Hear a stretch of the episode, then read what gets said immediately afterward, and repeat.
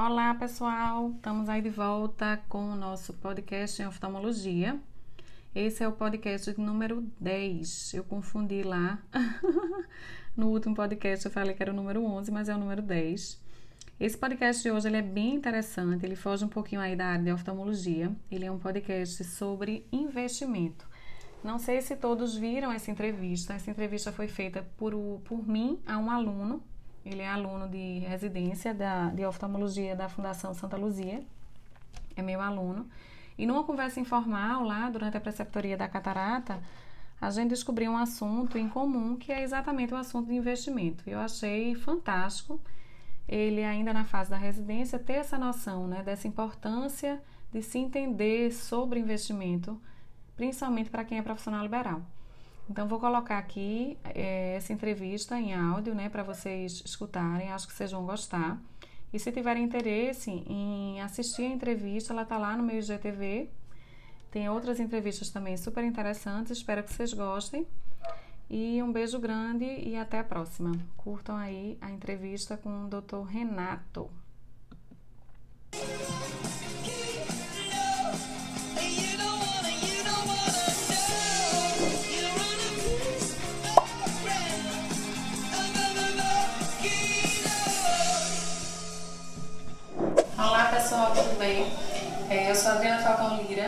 Hoje convidei para um bate-papo aí sobre uns assuntos aí de conteúdo para nossa área médica, meu aluno, doutor Renato Alves. Renatinho, ele é mineiro, ele nasceu em Timóteo. Isso Timóteo mesmo. é, Renatinho, ele começou a... faz um ano, Renatinho, chegou aqui? Em abril agora vai fazer em um abril, ano. agora fazer um ano. Ele veio transferido de outro serviço ele teve aí uma história assim bem difícil, porque o serviço que ele estava de residência de oftalmo, infelizmente, sou fechar, não foi, Renatinho? Isso. Realmente deixava muito a desejar o, o, a formação dele e, por uma coincidência, aí no congresso, ele encontrou um colega nosso, que é preceptor aqui também, Dr. Clóvis, é, de UVI, e por coincidência tinha uma vaga aqui, né, Renatinho? Renatinho, ele é, ele é bem querido aqui com a gente, ele é conhecido como pão de queijo, por causa do sotaque aí mineiro bem gostoso. E eu trouxe Renato hoje para conversar com a gente porque é, numa das dos encontros da gente em preceptoria, descobrimos aí um assunto em comum, que é exatamente a necessidade do médico de ter uma visão de futuro em relação à aposentadoria, em relação ao investimento. E descobri que Renatinho aí é o expert em mercado de ações. E a gente trouxe mais hoje um bate-papo aí para tentar passar para vocês a importância do médico de ter um plano aí de aposentadoria. Em 2019 eu me dediquei a ler muita coisa além de oftalmo, isso incluiu muito livro de inteligência financeira, inteligência emocional, aí planejamento estratégico, marca digital e uma das coisas em comum que eu descobri com o Renato é esse interesse em inteligência financeira, que é uma coisa que na faculdade de medicina a gente não tem nada, né? Deixa muito a desejar. Deixa muito a desejar. E, e na própria família, né? De tudo, a é, gente. A própria educação da gente criança é de, de. a maioria né, das famílias não é de, de ter um, um pensamento de futuro? Principalmente a gente que é profissional liberal. Então, o que é que eu trouxe hoje de Renatinho para a gente tentar falar sobre essa importância? Primeiro, é, citando aí um, um, grande investidor que quem conversa, quem entende um pouco de ações conhece, que é o Warren Buffett. Ele diz que uma das maiores maravilhas do mundo se chama juros compostos. Né? E sorte daquele que usa ele a seu favor e não usa ele é, contra o seu favor, como por exemplo em financiamentos.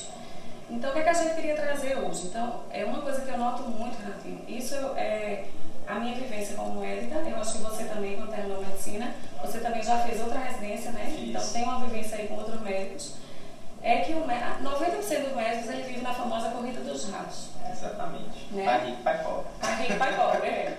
E assim, o que é a corrida dos ratos? É você ganhar dinheiro, você gastar tudo que ganha, ou até às vezes mais do que ganha, e o tempo todo está tendo que trabalhar, então a gente vê aí médico com 90 anos, com 95 anos, achando que podia depender do governo para se aposentar, mas existe inflação, existe estabilidade, existe previsto e ninguém pode contar com isso, né? Então eu queria saber Renatinho como foi que ele entrou nesse meio de, de descobrir essa noção de investimento, que eu achei fantástico ele ser residente ainda e já ter essa ideia de futuro, né? Então, assim, é, o maior arrependimento do investidor é porque não começou antes, né? Quando a gente começa a ler sobre juros compostos, a gente vê que nada ganha de tempo, nem taxa, nem valor, nada ganha de tempo, né, Renatinho? Sim, então, quanto sim. mais cedo a gente começar, melhor. Então, como foi que você chegou nesse, nesse mundo de investimentos, já que você falou que ninguém da sua família tinha essa, essa ideia? O que foi que despertou aí em você? Então, é, tudo vem das nossas raízes mesmo, né? É, isso vem na minha cabeça, Os Segredos da Mente Milionária, que foi o livro que foi para mim a gota d'água que transbordou No e final, foi... eu ia falar exatamente uma sugestão de livro e a minha ia ser essa. Exatamente. Assim, é. para quem quer começar a pensar além de, de entender um pouquinho sobre o que é dinheiro, essa, essa programação de ter uma independência financeira, para mim o top 1 da vida é o segredo da mente milionária e eu achei que eu não sabia nem que o teu era isso também. Pra mim também. É. Tu começou a ler a partir de você mesmo. E aí, assim, eu sempre achei interessante, achei chique investir em ações, mercado financeiro. Eu sempre tive esse fascínio. É, meu pai, ele vim de uma família bem simples assim, mas meu pai, ele fez milagre, ele sempre foi um poupador. É, e na época dele era outra realidade o país, era tempos turbulentos, inflação, aquela loucura, você recebia seu salário tinha que sair correndo no supermercado porque o arroz é, já subiu não sei quantas vezes, então naquela época era imóveis mesmo. É, e aí. Você teve meio que uma escola de estabilidade em casa. Né? Isso. O que meu pai me ensinou muito é poupar, porque eu acho que antes da gente falar de investimento propriamente dito, a gente tem que aprender a poupar. Eu vejo muitos jovens formando, saindo da faculdade, e já chega lá, vai na concessionária, sai com um carrão, que a gente sabe que não tem condição. Vai, vai se morrer dando plantão, vai começar a girar a roda, vai entrar na corrida dos é assim, A realidade do médico é essa, né? O que, que a gente vê muito? O médico termina a faculdade, medicina é uma faculdade que você não tem estágio remunerado, então Não você tem. passa a faculdade toda praticamente sem ganhar nada. E quando você termina a faculdade, você começa, pelo menos na época da gente, quando a gente terminou, a gente tinha umas ofertas de trabalho muito boas, né? Sim. Então a gente já começa ganhando dinheiro bom e começa a achar que tem dinheiro e não entende que esse dinheiro precisa ser trabalhado todo dia, porque nós somos profissionais liberais e a gente só ganha o que produz.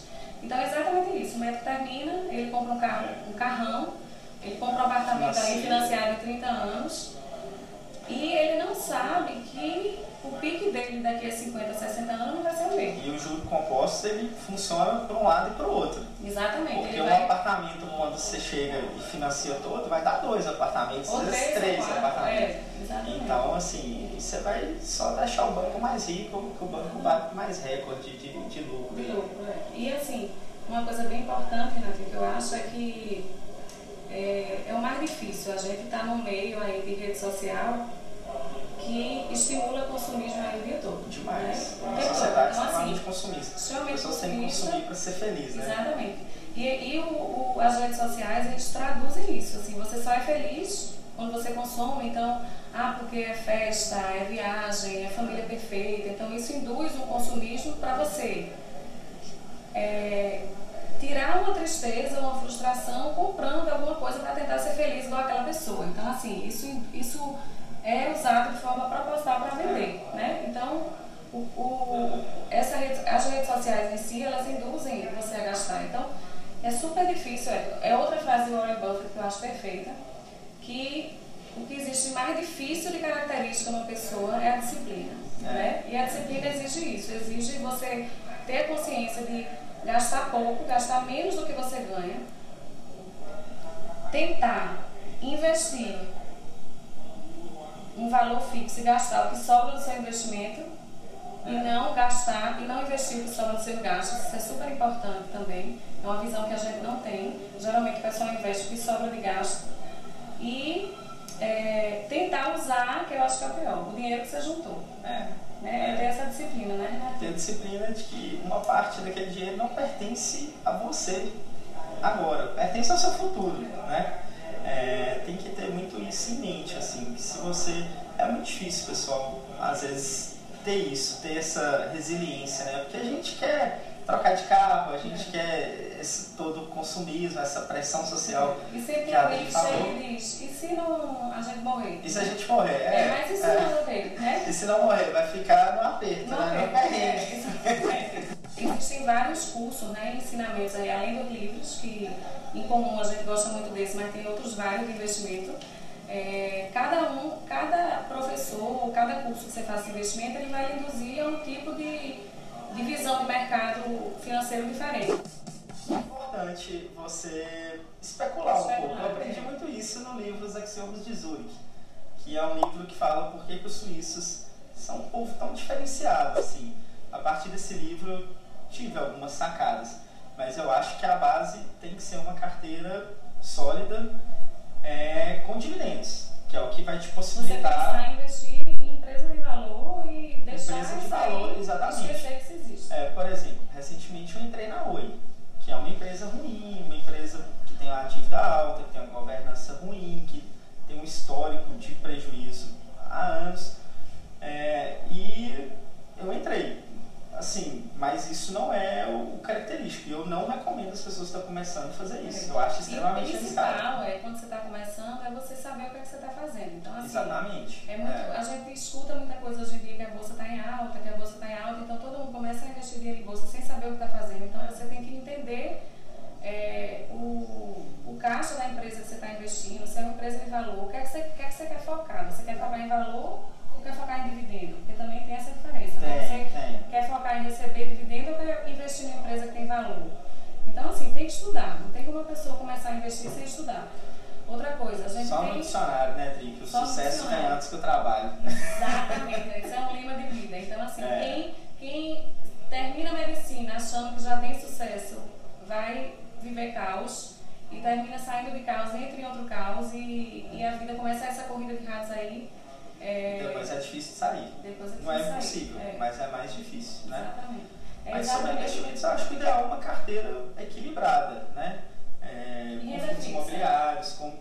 Quer que você... Quer que você é, não quero... Aí, aí é uma coisa, assim, aí é uma coisa. Eu nunca assim, nunca gostei muito de renda fixa. Eu já comprei tesouro direto e tudo, mas eu nunca gostei muito de renda fixa. Hoje... Mas hoje, se você dividir assim, o que é que você investe? Eu não quero dar aula aqui de investimento, claro, porque claro. nosso foco é outro, né, Renato? Claro. É mais dicas, assim, mas eu queria saber o que é que você divide hoje do que você investe em renda fixa e investe em renda variável? Pois é, nisso eu acho que eu sou muito agressivo e também não recomendo.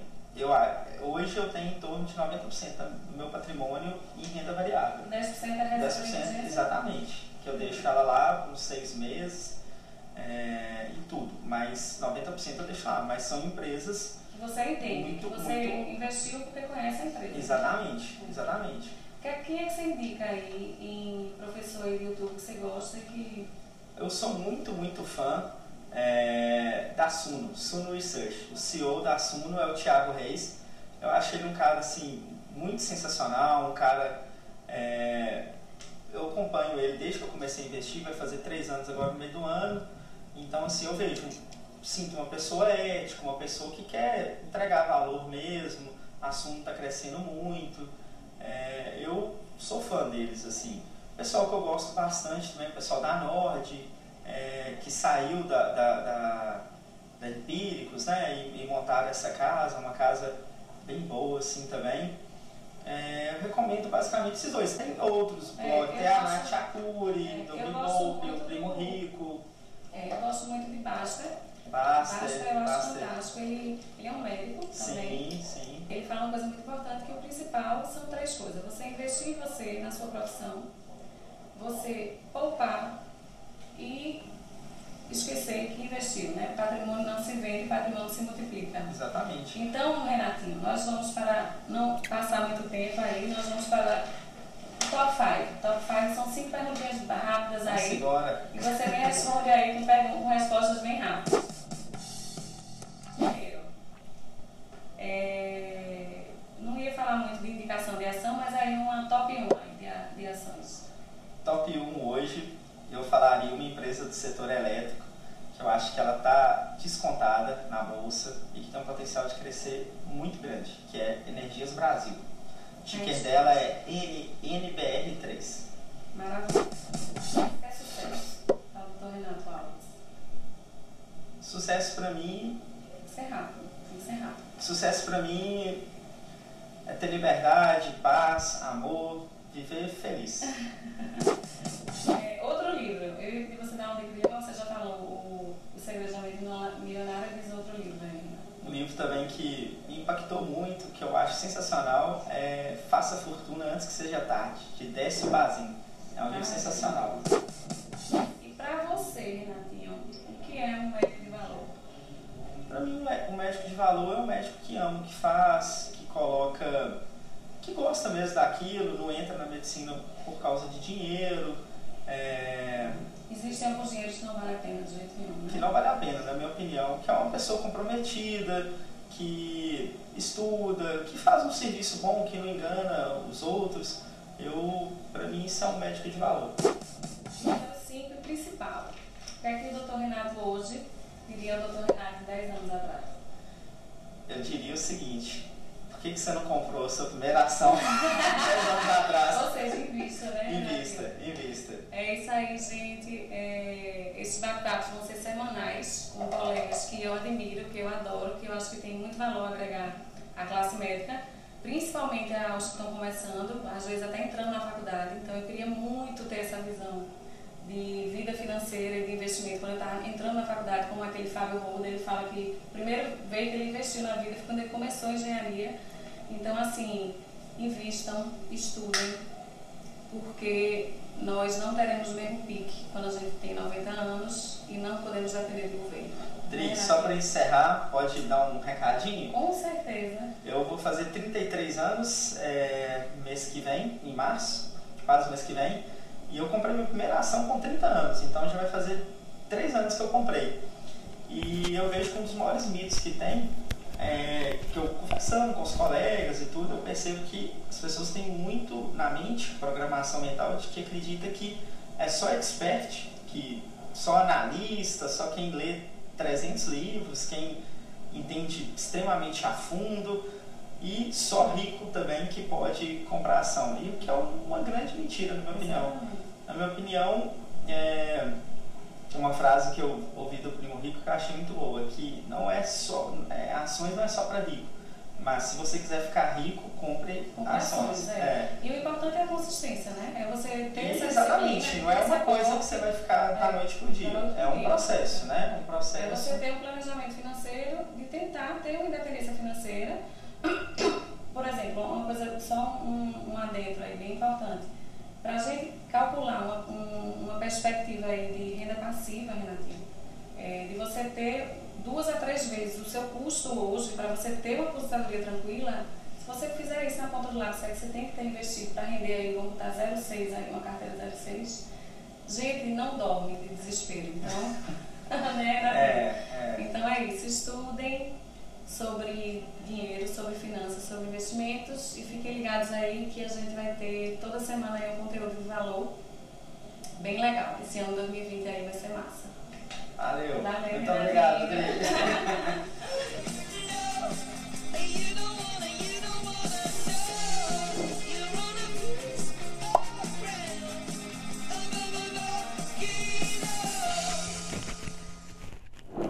Gente, eu achei assim fantástico essa entrevista eu colocar no podcast agora, porque ela foi gravada antes da pandemia, né? Você viu aí que a entrevista foi de março. Então veja como as coisas mudam, né? Então, é, como foi assim, não, eu quando comparava para pensar em relação à reserva de emergência, quando eu comecei a estudar sobre isso, eu pensava sempre o seguinte: não, a reserva de emergência do médico não precisa ser tão grande, né? Porque é muito difícil você você não conseguir trabalhar como médico. Mas aí você imagina, numa situação agora como a gente está, como a gente viveu, né? Como a vida ensina, como a gente precisa pensar que tudo pode acontecer, né?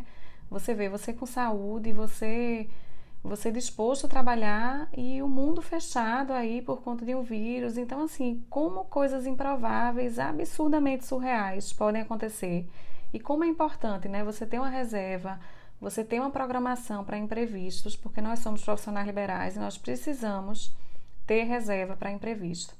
O lema de vida que eu, que eu carreguei depois que eu comecei a estudar investimento, que eu acho que, é uma frase de Warren Buffett que eu acho fantástica, é nunca gaste, nunca invista o que sobra dos seus gastos. Gaste o que sobra dos seus investimentos. Então isso vai fazer você ter uma vida muito mais tranquila e enfrentar imprevistos aí com muito mais paz de espírito. É isso aí, gente. Um beijão e até o próximo podcast.